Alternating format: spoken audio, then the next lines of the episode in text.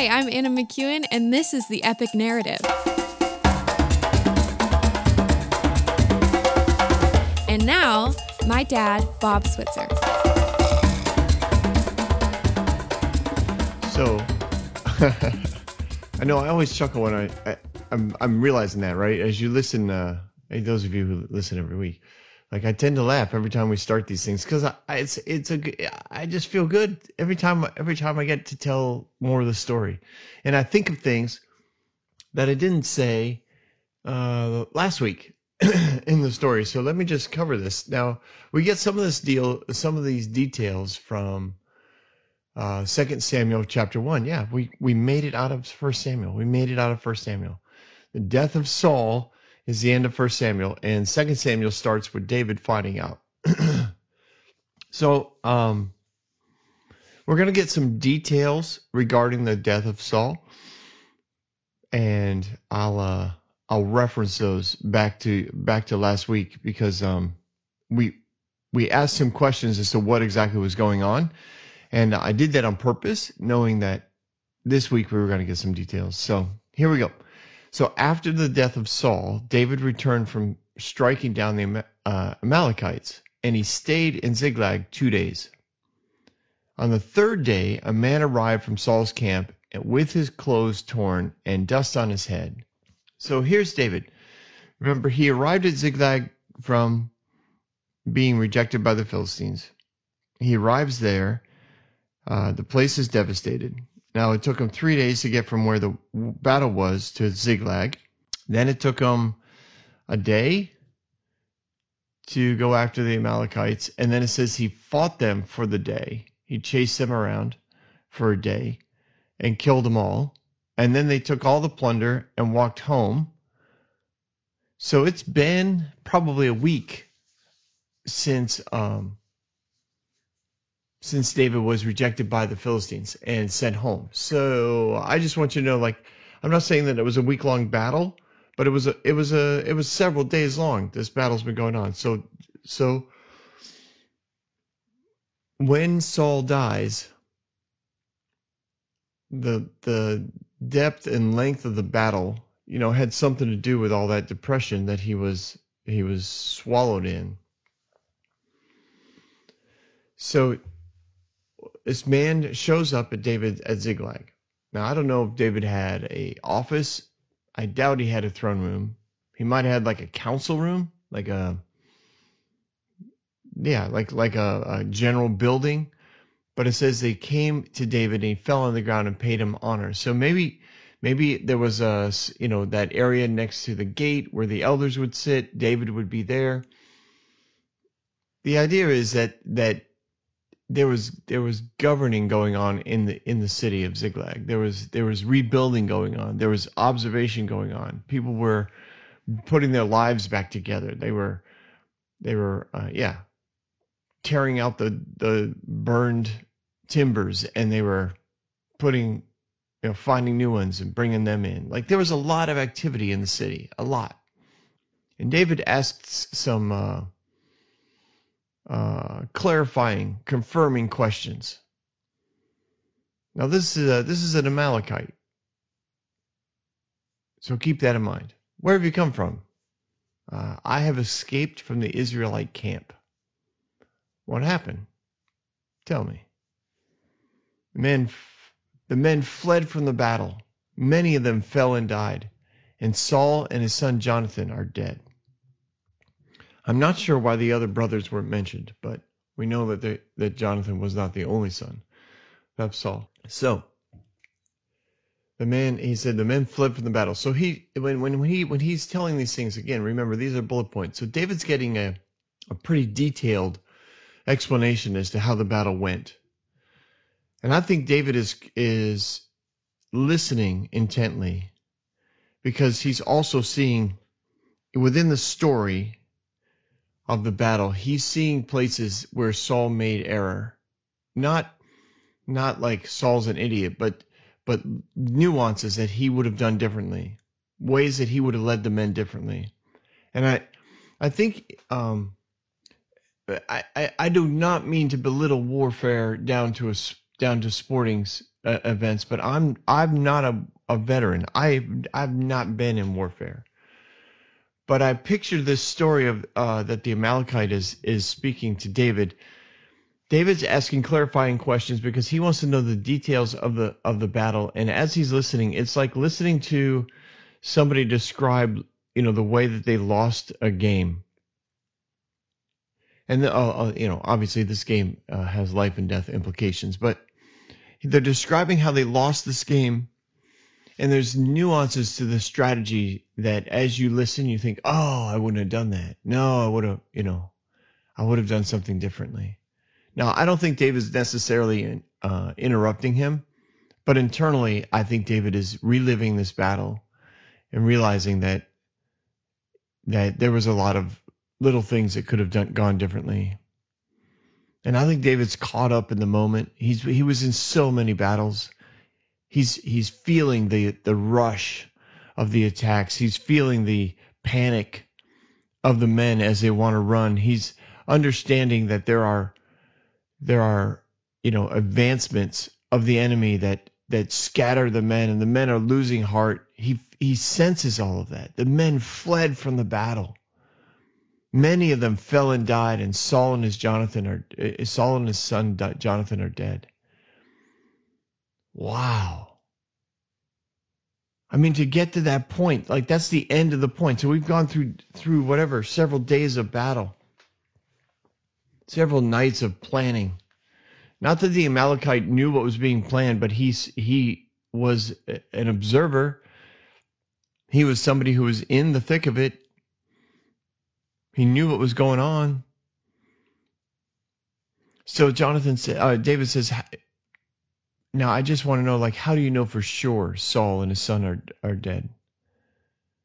Well, he says, I happen to be on Mount Gil- Gibeah, which I'm sure David knew exactly where it was. And there was Saul leaning on a spear. So that's how that's how Saul committed suicide. He got wounded, remember, I, I'm guessing in his leg, so he couldn't run anymore. He found a spot. He asked his armor bearer to kill him. His armor bearer wouldn't do it. So, so Saul figures out a way to get himself up, probably by leaning, you know, using this the spear as a as a cane. He gets himself up. He puts the spear in a in a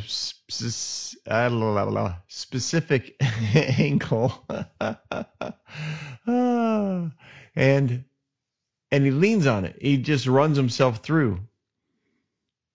But he says, "I." Uh, so they were Saul leaning on a spear with the chariots and their drivers in hot, pursuit. So if you remembered, Saul had gotten hit by the arrow. The archers left. He has this conversation. There's that whole death scene going on, and and the army of the Philistines continues to roll. They weren't, you know, they weren't letting up. They were gonna.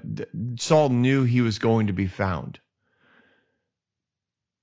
And when he turned around and he saw me, he was like, he calls out to me. He's like, Come here, boy, son, man, come here. And I said, What what, what can I do? He said, Who are you? I'm an Amalekite. Then he said, Stand here by me and kill me. I'm in the throes of death, but I'm still alive. this is this is a man who literally tried to commit suicide, couldn't do it. Well, at least not right away. Like he's still in pain, he's still bleeding. He's still alive. He still doesn't want to be captured. So this is the third strike against Saul. Like this sounds so painful to me. This sounds so so like dramatic and drawn out. This is not the way Saul wanted to go down. This is not the way anybody would want to go down. I, I just it's just oh my gosh, to hear these details. I think of the dust and the heat and the sweat and the the pounding of the heart as it as it's you know losing blood but not not dead yet. And and the shortness of breath and Saul trying to to call out to this man and he comes over and he goes will you kill me? He said so I stood beside him and I killed him. I don't know I don't know if that that means uh he stabbed him again? Probably does and after that after he was he had fallen he could not survive. In other words, I, I, I knew he was dead. There was there was no coming back from this. He'd be dead, you know, in essence, before anybody anybody caught him, anybody found him.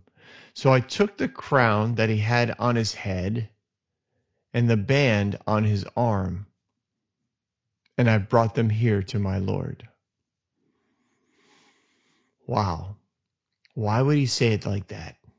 Well, he he's he's he's showing allegiance to the one that he knows should be the next king because everyone knows that David was anointed the next king by Samuel. And and I have no doubt that he's expecting a reward for this. He's expecting to be awarded something because he took the crown and the band. Like these are these are the symbols of, of David's anointing. These are these are the things that, that David has been pursuing the idea of for years. Everyone knows that this is this is this is what David's been after. I know he hasn't been pursuing it as in um, manipulating and trying to cause civil war and, and all that sort of thing, but all of his fleeing, all of his running, all of his all of his um, uh, interactions through all the towns and villages of Judah and the wilderness and the woods and the caves, all of it's been about the crown, and the crown is there in front of him. It's being handed to him. Like if anything, this this would be really difficult to look at and say, it's not my time. You know, this is not God. But David looks at it and in, and instead of seeing his opportunity, he sees what could have been in the life of Saul. He sees what what Saul could have been. He looks at that crown and he sees what it rep- he sees the man it represented. He sees the the anointing of God that Saul carried and that the opportunities that Saul had if he had walked out all that God had had laid out before him. If if if Saul had stepped into the wisdom of God and and built, rebuilt his relationship with Samuel, if he had if he had worshipped God, if all those things, man, he just I, I just picture this moment. I don't I don't see it as a as like this this quick uh interaction. This is drawn out and I, I think he, he, you know, the Amalekite hands David the crown, and and I think David just he just looks at it. I don't know if it's in his lap. I don't know if he's he's holding it out in front of him. I I just I just think he's staring at it, and he just thinks he's just thinking all kinds of all kinds of things. He's all the memories of Saul. All the memories, all the time. I, I think he thought of all the good times. He thought of all the laughter around the banquet table. He thought of all the the walks that they took in the field outside the city in the morning. He thinks of of the the times that we come back from victory and hand hand Saul the, or give Saul the report, you know, and Saul would thank him for his service to the country and it's it's yeah. Saul was man. Saul was was after him. Saul wanted to kill him. Saul caused a lot of pain in his life. But when it came to his death, there was a death of there was a depth, I should say, of of memory, a depth of honor that David had for Saul. So I don't think he looked at this this crown and was happy about it. He was truly sad. And it says that David and all the men with him took took hold of their clothes and tore them. This was this is culturally what they would do. They would grab basically along their neckline and they would tear tear their clothes as a as a symbol so that everyone would know that they were in mourning. And they mourned and they wept and fasted until evening for Saul and his son Jonathan and for the army of the Lord, for the nation of Israel because they had fallen on the sword. Now, now remember these these men that tore their their clothes and mourned all day were the same men that wanted J- David to kill Saul years earlier. I think that this speaks to um, this speaks to the way that that David influenced his men. I think it speaks to the way that that um,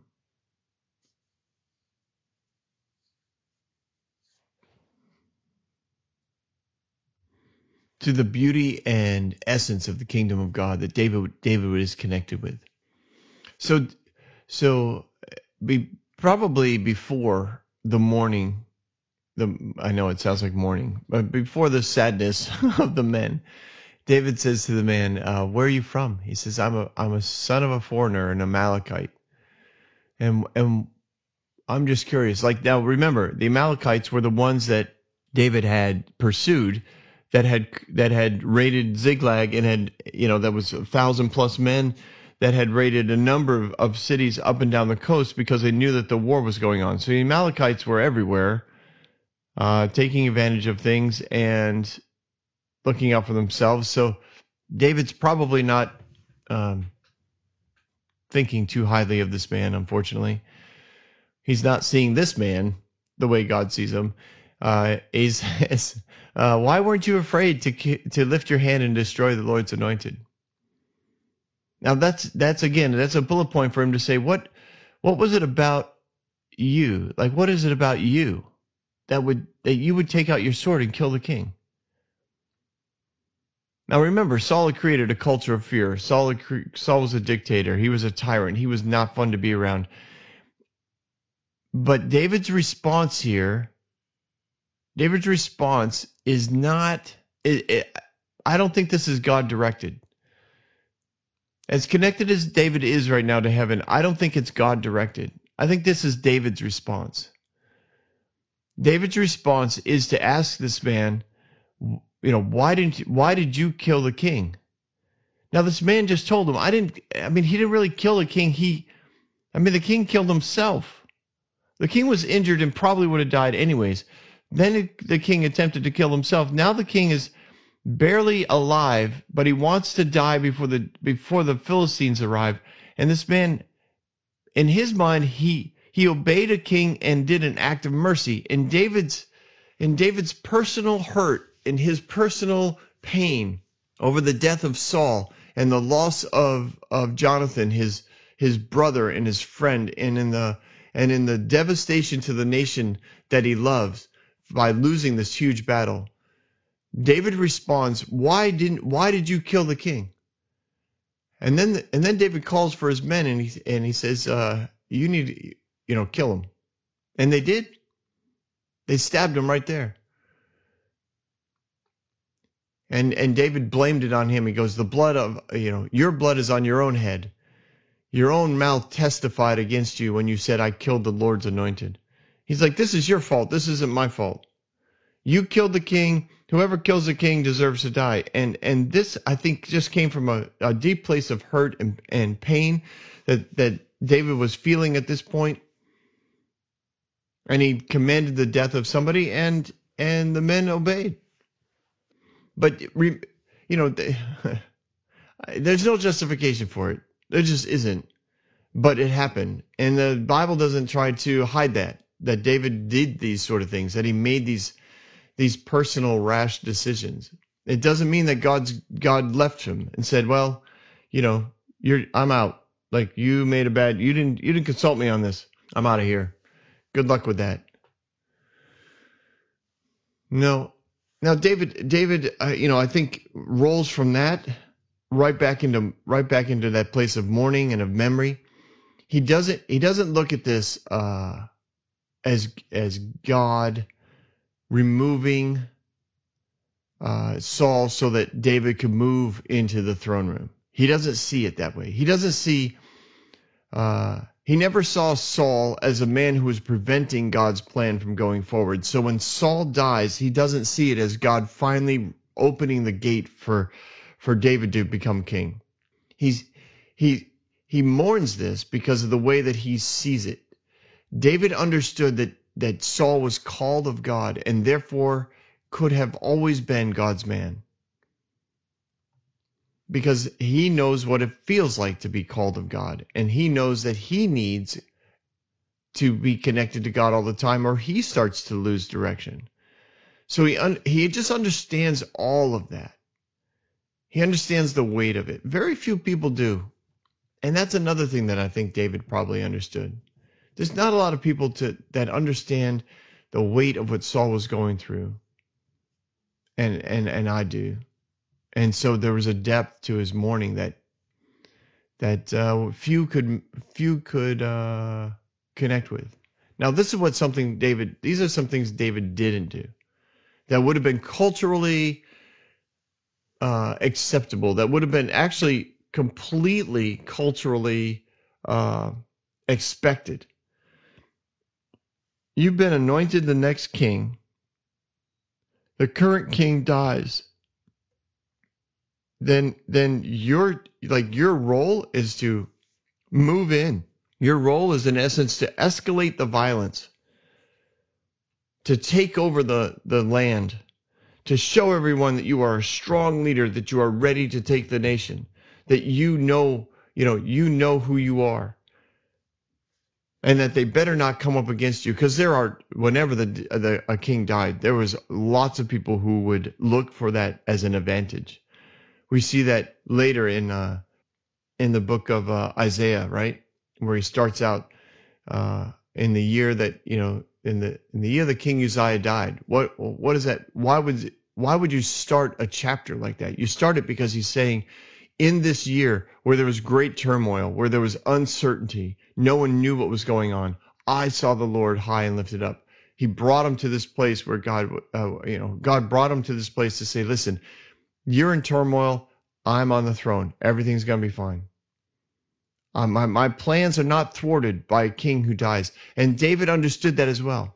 David knows that Saul has died. He does not look at it like this is God, you know, moving me forward. This is the way that I get to the, the throne. I get there because God kills, you know, takes out the king. He, you know, giving God credit for another death, which of course was not God's plan.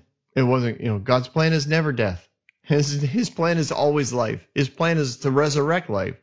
His plan is to heal life. It's not to take life. So the David, I think David understood that even though he had just commanded someone to die, which I do believe was outside the the way that God would have wanted him to do it. But God didn't lift his goodness. David David stayed there.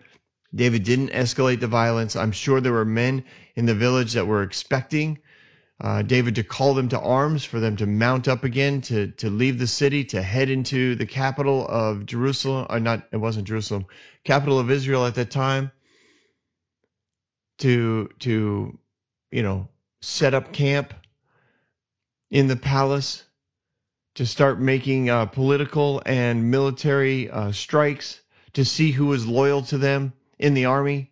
David would have had a lot of friends in the army, a lot of people who would have looked at this at this battle that they just lost and been like, man, if David was here, we would have won this.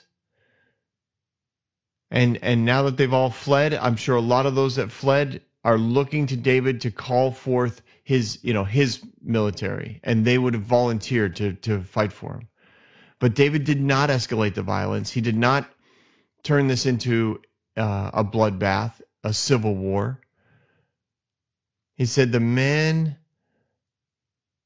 yeah, the men who who had wanted to kill David or wanted to, David to kill Saul. Sorry, the men who wanted to, David to kill Saul were now lamenting along with David. And uh, and David wrote a song. He wrote a song and he ordered that the people of Judah, in other words, his his his tribe. He's like, I, I want you to know this because you see Judah had had been excluded, right? Judah was was a, a, southern tribe, Benjamin was a northern tribe. Saul always thought that Judah had loyalty to David and not to him. He they he treated him as a second class tribe. There were people in Judah that that were desperate for Saul to die. Not all of them, but but many. And David wants to teach this this tribe uh, a lament. He, he teaches them this song so that they would know that he is not going to call them forth to civil war. He is not going to escalate the violence. He wants them to remember who Saul was, And he says, A gazelle lies slain on your heights, Israel. How the mighty have fallen. I mean, that's amazing. What a way to start. I mean, I've heard that phrase, you know, how the mighty have fallen. And and it's a it's a, a poetic call to to Saul's heart to to the depth of his of his true identity in God. And he continues to speak about uh yeah, he just continues. I, I guess I could read the whole thing, I guess. Here we go, right? Tell it not in Gath, proclaim it not in the streets of of Ashkelon, lest the daughters of the Philistines be glad, lest the daughters of the uncircumcised rejoice. He's basically, uh, you know, in that phrasing, he's saying, let's not proclaim this around the world. I mean, I know they're to know, but let's not, let's not make a, a news headline out of this. And he, and he, uh, he continues to, you know, he just, I, I'm not, gonna, I'm not going to read the whole thing. I'm not going to read the whole thing. He, he ends it with this. He says, How the mighty have fallen in battle. Jonathan lies slain in, on your heights. I grieve for you, Jonathan, my brother. You were very dear to me. Your love for me was wonderful, more wonderful than that of women. How the mighty have fallen, the weapons of war have perished. Now that phrasing, more wonderful me, more wonderful than than that of women, is one of those things where again a lot of uh, some academics look at that and will say, see, this was a sexual affair. This was an this was an intimate relationship uh, but I don't think it. I I'm not saying that they're evil for thinking that. I'm not. I just don't. I don't see it going there. I think what David is saying that when it came to women culturally, women were available. They were. They had a role to play. They had to uh, oversee households, oversee servants, oversee activities, and and produce babies. That's what women were for. They weren't for for conversation, unfortunately. They weren't for long conversations about about heart issues. They weren't seen as equals by many. They were by God, but not by not by the culture. And and the the depth of the connection between Jonathan and, and David was that of of deep intimacy. David and Jonathan could talk at length about about God and about connecting in heaven and about heaven's perspective and about wisdom and how to overcome problems. They could talk in, in depth about Saul. I mean, Jonathan was his son. Jonathan knew what his father struggled with. David was his was his, you know, right hand man many times and kicked out a few times as well. But that kind of back and forth, that kind of that kind of crazy world that they lived in, they could talk about honestly and openly and without fear of rejection, without fear of, of uh, disappointment, without fear of anger, uh, causing damage to their relationship. And David, David longed for that sort of thing. There are many people in leadership who, who understand that there are close friends are hard to find because of that kind of that kind of intimacy, that that kind of conversation when you're in leadership carries a whole different weight. Because if you can't to to many, to many, and I know this to be true in my life, and not that I've been in in you know high up leadership positions. I've been in leadership positions and there's many times that there are those expectations that are put on you, and you know in conversation with those people, as friendly and as nice as they might be, you know that if you share with them certain things, it would really upset them.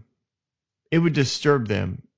And other, you know, I understand some of you might be listening saying, well, then, you know, cut them out of your life. When you're in leadership, you can't just cut everyone out of your life because you're there to lead. And there's lots of people around you, if you're a good leader, you have lots of people around you who don't agree with you, who bring aspects to, uh, um, not aspects, perspectives to the problems that you're that that you, that you need because you need to know options. You need to know um, the way other people might see things so that you can communicate more clearly. Like there's there's wisdom in all of that, but there's also a lack of intimacy that occurs because you know you can't share everything with everybody. They they they all can't handle uh, knowing that you struggle. And I I know that this is something that hurts a lot of people in ministry and in leadership. A lot of a lot of CEOs struggle with this, CFOs, uh, pastors, ministers, and and uh, the way they deal with it sometimes is not you know is not uh, helpful. Sometimes they become their own worst enemy, right? They become uh, isolated. I always think it's worth going for it, but you also have to be wise in in how quickly it happens. And there's there's a there's a many times where I have uh, try you know found somebody who's good good person, good guy. Uh, I enjoyed talking with them we get a little closer, we talk a little bit more, we get a little closer, we talk a little bit more, and then there's there's this moment where I might share something and their response tells me that's as far as we're going. Like we've kind of hit the end. Or uh, you know, I make a call out to spend some time with them and it's they're they're done. And and in essence what what I find out because I ask questions, what I find out is that that to be that friendly with quote a pastor, to be that friendly with the with the you know the camp director at or whatever is uh, is just uncomfortable. Because at some level they they they have they have pictures in their head that if if somebody's that intimate with me, if they're sharing that kind of depth with me, then they're going to expect me to share that kind of depth with them, and I don't want my pastor knowing those thoughts. I don't want my pastor to know that kind of behavior that I'm going through. I don't, and I don't want to know when he's doing it. I, I'm just uncomfortable with that. And that makes sense to me. It's not, I, it's not wrong. I just know that it takes a, it takes a leader, um, sometimes a lifetime to find a friend that they can talk to without fear of of breaking the relationship or or going to, you know going to a place where the person is done you know where the relationship at least ends. Not that it breaks but it's just going to be maintained from that on you know from that point on. And that's happened to me um you know in my own personal life. Uh probably three. I probably have three friends and I know that sounds horrible. People are listening. No, Bob, I'm your friend. I know. I got a lot of friends. I do, but there's not many I can I can really open up to. And that's fine. I don't think we're designed to open up deeply to to you know hundreds of people. Although I know a lot of people try it on Facebook. It gets awkward, doesn't it? Sometimes people share stuff and you stare at it and go, like this is Facebook. Like this is like wait, what? Like wow, like that is so out there and revealing. And now I don't know what to do. Well, I do. I usually, if if it's something I want to interact with, I usually just send them a private message and ask if they want to talk. I like talking. I find it more uh, more connecting than than just words on a screen. Uh, so uh, where was I? I got I got totally turned around. Oh, we're talking about friends. Yeah, so I'm not. I don't say all that like feel sorry for me. I only have three friends, but it's just it's just a reality. And I think for David to be constantly moving around and running from Saul and and you know years of seven eight years of of this kind of activity where he didn't have close friends. He had he had men who would give them li- their lives for him. He had men that would share stories and and battle and you know uh, sit at dinner tables and have have family gatherings. Like like he had friends. He was surrounded by people who loved him. But Jonathan was something different. Jonathan was somebody he could talk to at a level that his mighty warriors wouldn't know that David's mighty men just never got to Jonathan had a heart for God and a heart in worship that that mirrored and and was the same as David's. That's why Jonathan was like, when you're king, I want to work with you. I want to be your second in command. because I I know what we can do with this nation. I know what God can do with a man who follows him at the lead. I know this nation will turn and it'll be glorious. And David lost that. Do you understand? He not only lost his friend, an intimate friend, but he lost somebody who he was going to rule alongside of. That when he did become king, when the Lord did finally open, uh, not open the door, because technically the door's open because Saul's dead, but when the when the pathway to the throne was completed and David actually sat there, then then Jonathan was going to be there. So it was like not only was was he going to have his best friend with him, but his best friend was going to help him bring forth this vision that they both had for the country, the vision that they both had received from the Lord, a vision that that they both could see happening. Like this was so filled with sorrow for for David that Jonathan was dead. So when he says your love for me was wonderful, more wonderful than that of women. This was not just a, a, a physical connection. This was something that went way beyond that, and and very few people would understand it. Very few, because most have no idea what what that level of leadership, the weight of that that you know the, the weight of the words that you use when you're at that level of leadership I mean, any in any leadership position, the what you say matters more. It's it's bizarre. I remember the first time this happened. Right, I I I was elevated.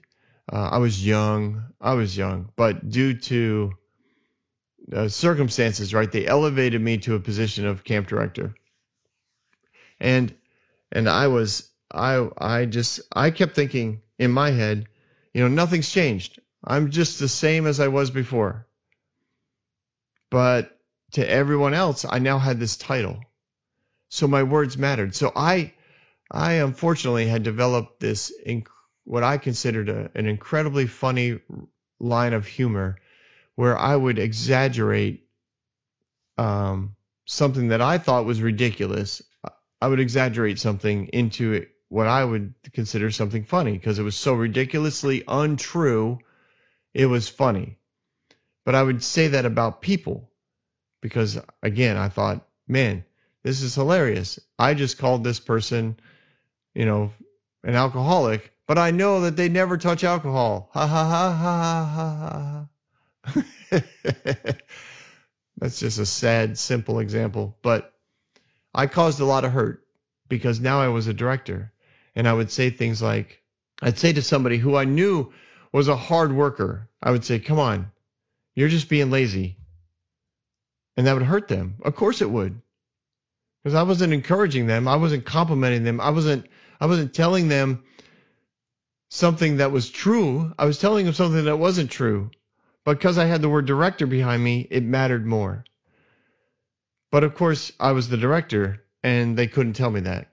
So I spent, you know, like a summer just basically destroying destroying my staff. And I had no idea. No idea I was doing it. So so when I you know I when I found out I was crushed, like I felt horrible, and I tried to justify it. I didn't always approach it correctly. I tried to, I apologized, but then I also tried to explain what was happening, you know, um, and it and it brought me to a, a verse of Proverbs that says, like a like a madman with weapons of warfare is somebody who causes pain and says I am joking. Now I know that's not an exact quote, so I hope you can find it, but but I knew what it meant. I think I think the exact quote is like as a madman with firebrands and arrows, but but it's that idea that that I was hurting people and then I was trying to say, ah, I was only joking. Well, it, it doesn't it doesn't work that way. It doesn't work that way. And it took me years. And periodically it still pops up. I'll say things I'll say things that are hurtful because, but I think they're funny and people are hurt by them. And I have, I do apologize. I, I don't want to do it anymore. I've, I've really tried to train my brain, even if it thinks it, not to say it because it's, it's hurtful. Anyways, so back to the weight of the decisions and words that were used. Like like David David understood this. Jonathan understood this. Uh, Saul understood this. And to have somebody next to you that understands the weight of the words that you use and can lend you not only an ear and a heart to discuss things with without fear of saying it. Like sometimes you want to discuss things intensely. You want to you want to accuse people of things that maybe aren't true, but you need to say it out loud. And Jonathan wouldn't hold those things against David, and David wouldn't hold those things against Jonathan. There was a there was a processing that occurred. There was freedom to process out loud. There was freedom to say things out loud, and they there was going to be no damage to the relationship. There was going to be no offense. There was going to be no, you know, no, there was nothing but freedom between the two of them. And he lost that. When Jonathan died, he lost that second. He lost that powerful uh, friendship and connection that was going to stand next to him when he finally got to the throne, whenever that was. So it's a sad day. And it's a day of great honor to the nation, to Saul, from David, and all the men of Ziklag. It's it's uh it was a it was a tough day. And uh, I know I know it's a terrible place to land, right? What a horrible way to end a end a podcast. This is a terrible day. A terrible day for the nation of Israel. I'm sorry. But it's it's the way the chapter ends too, so I think it just makes sense. We'll just end it here and uh, we'll talk next week. Next week, oh, you want to talk about political intrigue? Man, things get crazy because David moves in to the nation uh, of Judah, you know, to to the nation of Israel, and and so does uh, there's a few other political people who are also trying to uh, take over the nation. Oh yeah, oh yeah, it's not a clean cut path. It's not a clean cut path. Oh, but we'll talk about that next week. Hey everyone, thanks for listening. If you like what you heard, you can subscribe to this podcast on any platform you use. You can also reach out to Bob for questions or booking at thebobswitzer.com or email him at thebobswitzer at gmail.com. See you next week, guys.